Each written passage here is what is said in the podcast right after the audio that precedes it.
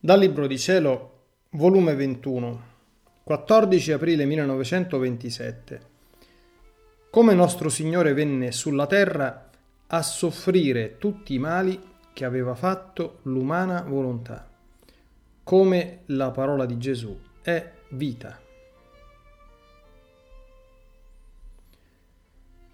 Stavo pensando alla divina volontà ed al male dell'umano volere ed il mio amato Gesù, tutto afflitto, mi ha detto, Figlia mia, tutto ciò che io soffrì nella mia umanità non fu altro che tutto il male che aveva prodotto l'umana volontà alla povera creatura. Essa formò la prigione, le tolse la libertà di potersi spaziare nel suo Dio, nei cieli, dove volesse. La rese incapace di fare il bene. Le tolse la luce e la circondò di fitte tenebre. Ed io venni sulla terra e mi chiusi nella prigione del seno della mia cara mamma. E sebbene era santa quella prigione, non si può negare che era la più stretta ed oscura prigione che potesse esistere nel mondo tanto che non potei stendere né una mano né un piede, né mi era dato di fare un passo, né c'era spazio per poter aprire gli occhi. Tutto ciò aveva fatto l'umana volontà alle creature. Ed io fin dal principio del mio concepimento venni a subirne la pena, per abbattere la prigione dell'umana volontà e restituirgli ciò che aveva perduto volli nascere in una stalla e soffrire la povertà più estrema.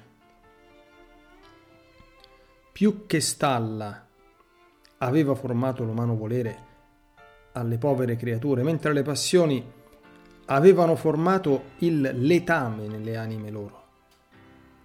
E soffiando più che vento erano rimaste intirizzite da un freddo interno, fino ad influire sulla natura e togliergli non solo la felicità terrestre, ma fargli provare la fame e la povertà non solo dell'anima, ma anche quella del corpo. Ed io volli soffrire il gelo, la povertà estrema, la puzza del letame che vi era nella stalla. E vedendovi due animali vicino, avevo il dolore che l'umano volere aveva convertito quasi in bestie l'opera nostra più bella, il nostro caro gioiello, la nostra cara immagine, quale era il povero uomo. Non ci fu pena che io soffrii, che non aveva il suo principio dalla volontà umana, ed io mi assoggettavo a tutto per riabilitarla di nuovo nel regno del Fiat Supremo. Fin dalla mia passione, volli essere spogliato nella flagellazione e denudato sulla croce, stirato in modo orribile, tanto che si potevano contare le mie ossa, tra confusione, abbandoni ed amarezze indicibili. Tutto ciò non era altro che lo sbocco dell'umano volere che aveva spogliato l'uomo di tutti i beni e col suo soffio velenoso l'aveva coperto di confusione e di obbrobri fino a trasformarlo in modo orribile e renderlo oggetto di ludibrio a tanti suoi nemici. Figlia, se vuoi conoscere tutti i mali che ha fatto l'umana volontà, studia bene la mia vita, numera una per una le mie pene e leggerai i caratteri neri dei miei mali, della storia malefica dell'umana volontà. Ne proverai tanto orrore nel leggerla che ti contenterai di morire, anziché fare entrare in te una sola sillaba di essa.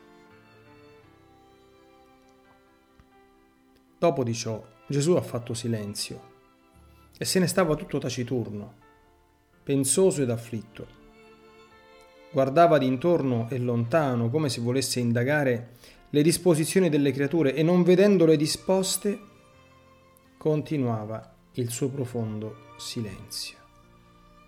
Quindi ho dovuto passare non pochi giorni di privazione, come se non più vivesse in me. Poi, come sole che sorge, ho incominciato a sentire che si muoveva nel mio interno e mi ha detto, Figlia mia, quando io parlo, esce da me una vita. Il dono più grande. E devo vedere se c'è disposizione da parte delle creature per mettermi in questa mia vita. E non vedendola, sono costretto a tacere perché non c'è posto dove mettere questo gran dono. Ecco perciò la causa per cui molte volte non parlo perché ciò che riguarda il fiat divino non è per te solo, ma servirà alle altre creature. Al più forma il suo capitale in te per trasmetterlo a bene altrui. Onde mentre faccio silenzio, tu prega che venga conosciuto il regno della mia volontà e soffri perché ti vedi priva di me, tua vita. Vivere senza vita è il più grande martirio.